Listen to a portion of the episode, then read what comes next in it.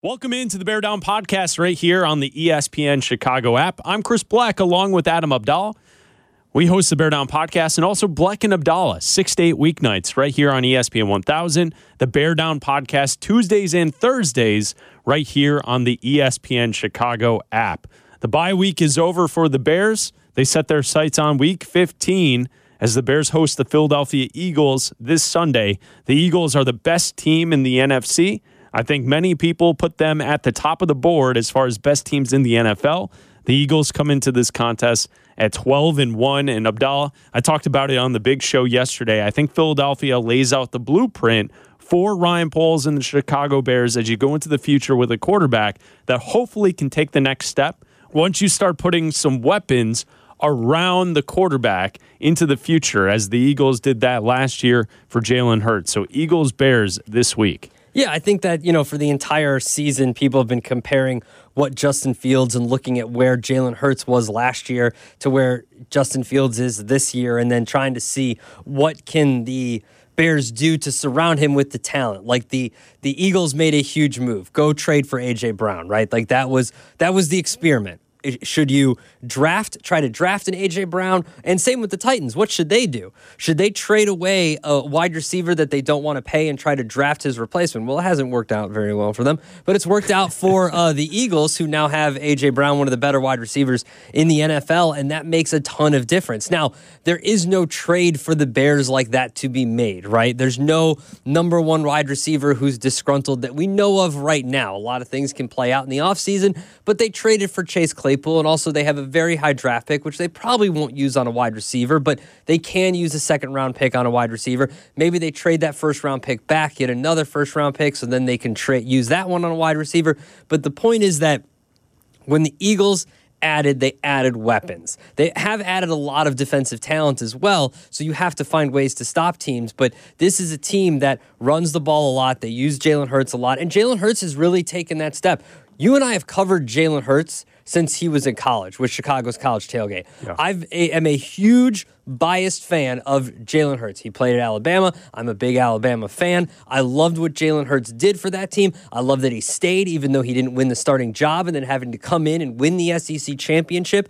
And like the respect I have for Jalen Hurts as a person and as a football player is off the charts. And he is consistently, and we've talked to football analysts, whether it be college or pro, that say the same thing. He consistently gets better. His completion percentage has gone up every single year, whether it's in college or the NFL. His accuracy gets better. His decision making gets better. When he should throw the ball away, like all that kind of stuff. Every he learns on the job better than any quarterback I've seen in recent memory who's taken that jump to the next step, right? Like Herbert's a good example too. Like Herbert, the first year is okay. Josh Allen, for first year, all right, it was okay. And then like he took that step. But Jalen, the way that people were talking about him and how this is a make it or break it year for him and Tua, that Jalen has really come into his own. And that's what you hope for Justin Fields because I think we see that progression from Justin Fields every single week. The last game against the Packers,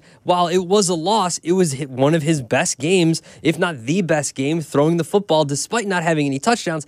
But just the decisions he was making and the type of throws he was making, it really showed the progressions that he's been making. And hopefully now, with two weeks off, they can add to that and you can come out against the Eagles and not get blown out by the best team in the NFL. You know what's uh, interesting about that? You mentioned the track record we've had as far as watching college football, talking about college football, having that show, Chicago's College Tailgate, and then taking what we see in college football and then trying to figure out if these players will be something at the next level. I'm looking through the history of quarterbacks being drafted, and like we can go back uh, throughout the years. But what we've kind of seen is that we've done pretty well in figuring out guys who are going to be good at the next level based on us following college football and hosting Chicago's college tailgate. Now, some of this, uh, it, it doesn't, it's not like rocket science, right? Like some of this, it's pretty obvious when someone's going to be successful. But we do remember the opinions that we had over some of these quarterbacks throughout the years. So if I go back to 2017, we were definitely in the camp that Deshaun Watson was the best prospect, Oh, yeah. the best player. Hands down. We also questioned why the hell would someone take Mitchell Trubisky as early as they did. And I remember thinking that like this is like the post playing draft hype. It, it's the combine, it's the the throwing in an empty arena with the shorts on. Like the Trubisky thing, we didn't buy. Mm-hmm. Neither of us pointed out that Mahomes was the guy. No, I think so, that Mahomes had talent, but like he wasn't on our radar as, as a guy that was going to be number one. No, the best and, guy in the NFL. And, and, so, like, I remember it was Watson. We said Watson was going to be the game changer. The next year, 2018, I was uh, I was pro Baker. I thought Baker was good. I didn't know he would be he would be, he would be number one. I thought Sam Darnold would be much better.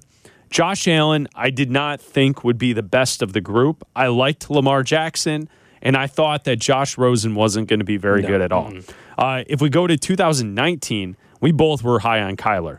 Kyler Murray was like, we were all about Kyler Murray in that situation. I Remember the discussion of whether or not he should go play baseball? Yeah, that was stupid. Like, totally dumb? against it. Uh, I don't feel as if we had strong opinions on Daniel Jones, Dwayne Haskins, mm-hmm. Drew Lock, or even uh, any of the others. Stidham, Finley, Grier from that 2019 I feel class. like we talked about it being a down year for quarterbacks, and like, why wouldn't he – why wouldn't Kyler go to the NFL? He's going to be the best quarterback out of any of these guys. 2020, Joe Burrow, uh, it was like prove it to us because what he did at LSU that final year was incredible. We've never seen anything like that in college football. We were both high on Tua Tagovailoa, uh, a little bit lower on Herbert because what we saw from Herbert at Oregon did not translate to the next level. We were both wrong in that situation. We loved Jalen Hurts. Mm-hmm. We love Jalen Hurts. We did not understand him being drafted below Jordan Love. We thought Hurts was a guy that had star potential. And and so without going through the rest since 2020, the point in all of this is that you're right. We saw Hurts in college and we said at the next level, this guy's going to be successful. And quite frankly, I think Jalen Hurts is the best person to look at if you're trying to hope for progression for Justin Fields.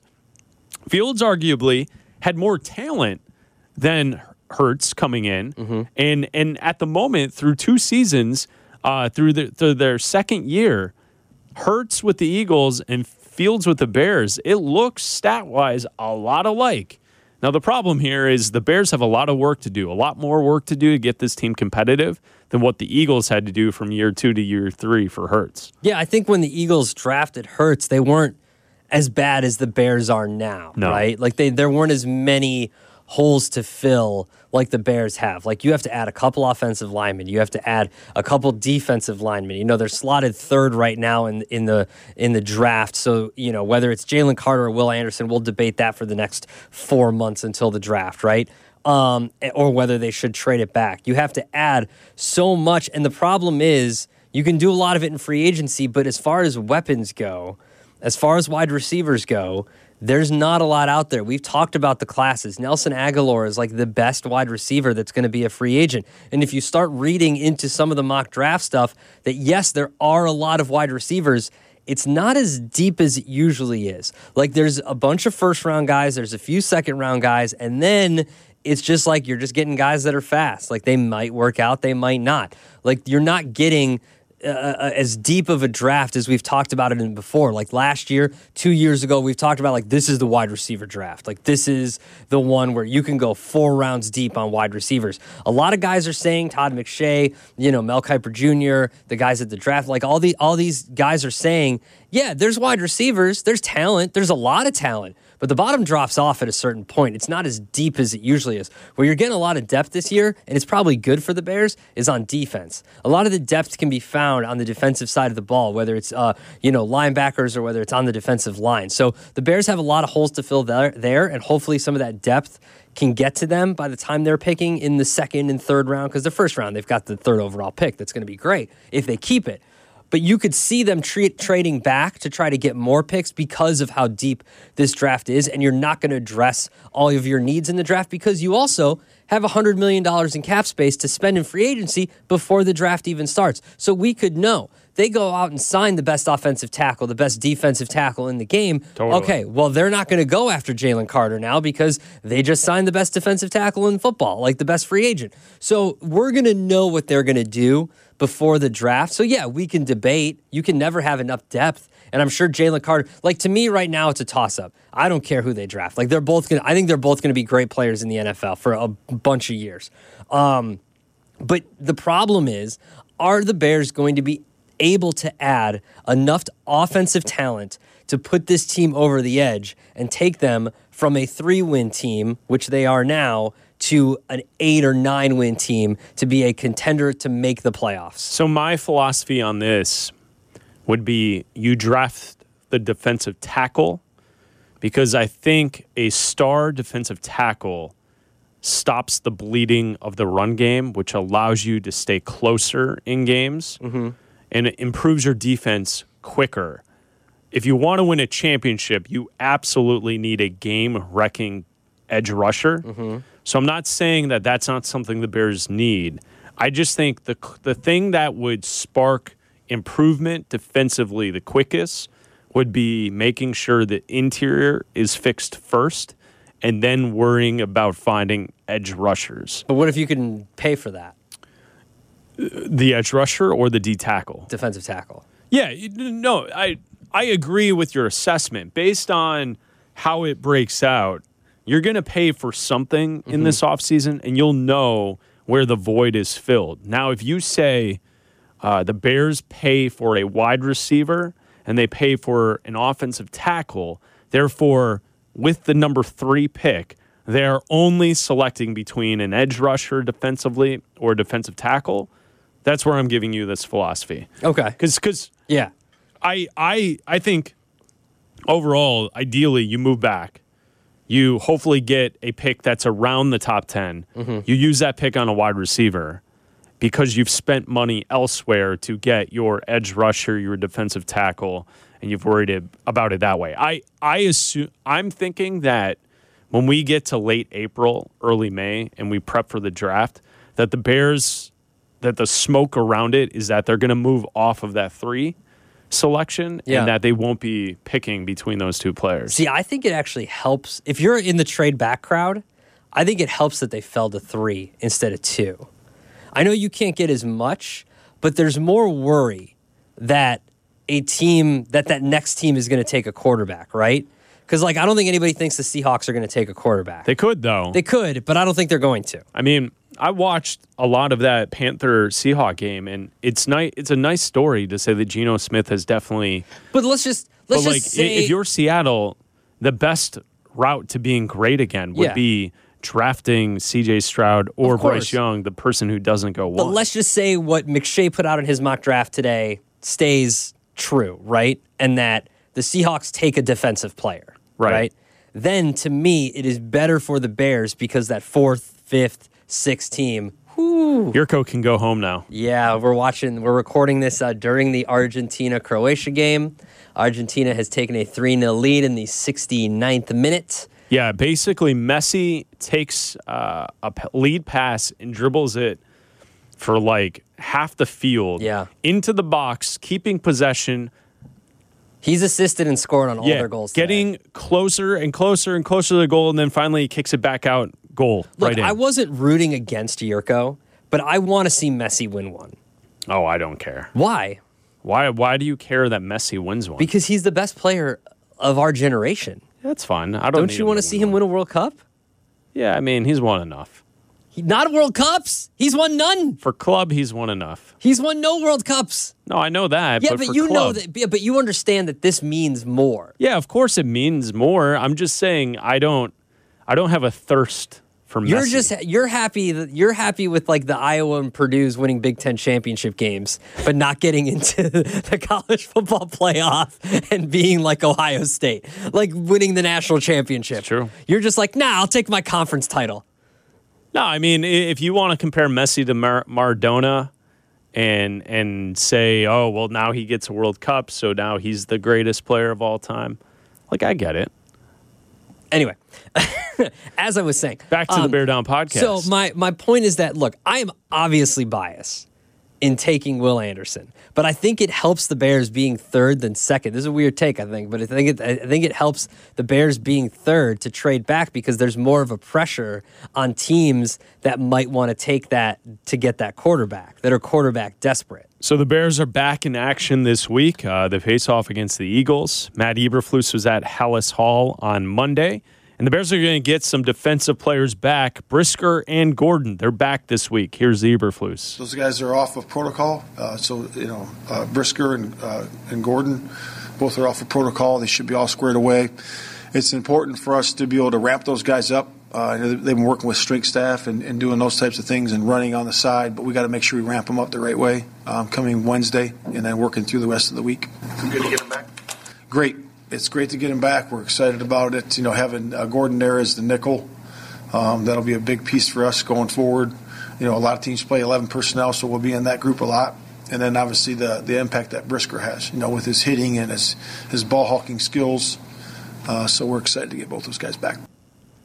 So there's Matt Eberflus. He also talked about what he wants to see from Kyler Gordon in the final four games. A bit of an up and down year to mm-hmm. this point for Gordon. Um, some really good plays, and then also uh, some situations where clearly he's a rookie. Clearly he's learning, and and things need to be adjusted. Here's Eberflus. What do you want to see from Gordon going forward? Yeah, just uh, you know he's done a lot of good things. You know, and he's done uh, you know you know various skill sets that he has, and just really just consistency. You know, you know he's you know had games where he's tackled really well, and then games where he's had opportunities where he wish he had done better. So um, I would just say to uh, to really more consistent over the last four games. One of the bright spots of this defense, I know there, there's not many this year. We're talking rookie players. How about Jack Sanborn? And the emergence, the moment that Roquan Smith was traded, mm-hmm. Sanborn has been very good for the Bears at linebacker. Here's Eberflus. What do you like from Sanborn to this point this year? Yeah, Sanborn's been good. Uh, he's been consistent, you know, with his with his play. Um, really, you know, when I talk to linebackers, it's about hits on the ball. You know, so can you can you affect the ball? You know, are you tackling? Are you punching the ball? Are you taking the ball away? Um, you know, he's had a lot of tackles. Um, he's improved his tackling. Last week, without his tackling was better. Um, I would say his ball production probably needs to improve. What, what, do you see now in him that maybe wasn't seen in the draft process? What quality does he have that that you know you would? I would just say that yeah, just as a rookie, the ability to handle you know the huddle and, and be able to make calls and adjustments along the way um, that's been pretty cool for him to watch, you know, us to watch that. So there you go, Sanborn, a fan favorite for the Chicago Bears. Having a great season, filling in once uh, Roquan Smith was traded away. Yeah, look, I don't think he's up to the caliber that Roquan Smith is, but he's a nice piece. And if he turns into a player that, and you don't have to fill a need at that position because that position isn't, you know, very uh, I wouldn't say important. It's very important, obviously, on the defense, but not in this defense necessarily. Like, if you're like, okay, now we don't need to pay a linebacker, like, let's spend more money on a defensive tackle or a defensive end and that kind of thing. Like, he's serviceable right there, right? Like, he's fine. Just don't screw up. Don't be below replacement level linebacker, right? So I think he's been able to do that, and it's a it's a good story he's hopefully going to be a player that turns into something, and then you found a diamond in the rough somewhere, and that, that's good for the Bears. So that's the defensive side of things Eberflus talked about on Monday. Uh, he also talked about what's the next step for the offense. Four games to go. Justin Fields, Claypool, both will be out there.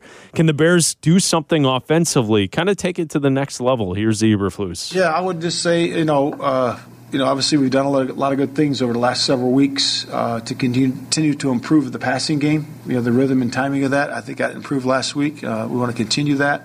And then really just, uh, you know, about finishing. You know, it's for our whole football team. You know, finishing games and finishing the half the right way and finishing the games the right way. And that's really a whole, a whole team effort you know, to be able to finish those things out, offense, defense, and kicking. So um, that'll be the biggest emphasis. And Eberflus' thoughts on the passing game last week against Green Bay. Fields probably looked his best in the pocket. Here's Eberflus. Yeah, it was great. Like we said, it was really good. You know, throwing you know 250 some yards. That was great. Uh, you know, the completion percentage was good. We thought the rhythm was good. The timing was good. Uh, picking various targets out, I think it was really nice. Um, you know, but uh, again, we could take our passing game a lot of different ways, but it was certainly good last week. So there you go. Matt Eberflus at Halas Hall on Monday as the Bears prepare to face off against the Eagles this week. Yeah, it's going to be a tough test, and you know we've talked about it with uh, with Matt. And I'll say it every time. We talked about it with Matt Nagy. We talk about it with uh, Coach Eberflus, they've had two weeks to prepare. They are more than a touchdown underdog. They're an eight point underdog right now to the Eagles. Uh, don't get blown out. Show up. You've had two weeks to prepare for this game. You've had, and we saw what they did with 10 days to prepare against the Patriots. I'm not expecting them to win this game, but it would be nice if they came out and competed in this game. I think that the Eagles are going to blow the doors off of them in this defense, but uh, you never know. Crazier things have happened. Yeah, I, I agree with you. Uh, I, I, think this is going to be a situation where the, the game's not going to really be that competitive because I, I assume the way the game script will go is the Bears' offense may be able to score a little, but they're not going to be able to stop the Eagles' offense. So it's going to be like it's going to resemble, um, I think, a little like that Jets game slash the the Cowboys game, where the Cowboys game it was just every single time Dallas touched the football, they scored. Mm-hmm. In the first half against the Jets, every time the Jets touched the football, they scored. Mm-hmm. And I think that's going to be the same situation here. The Bears offense may have a little success, but really the defense isn't going to be able to stop Philly, and this should not be close. No, but we we said the same thing against the Cowboys.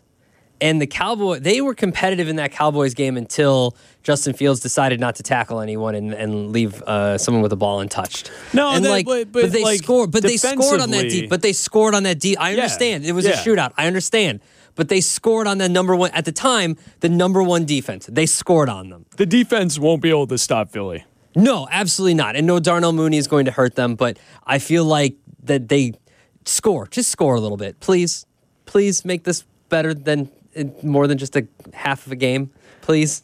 You can listen to Bleck and Abdallah weeknights 6 to 8 right here on ESPN 1000 and the Bear Down podcast Tuesdays and Thursdays right here on the ESPN Chicago app. We'll be back on Thursday to preview Bears and Eagles week 15 in the NFL. We'll talk to you then.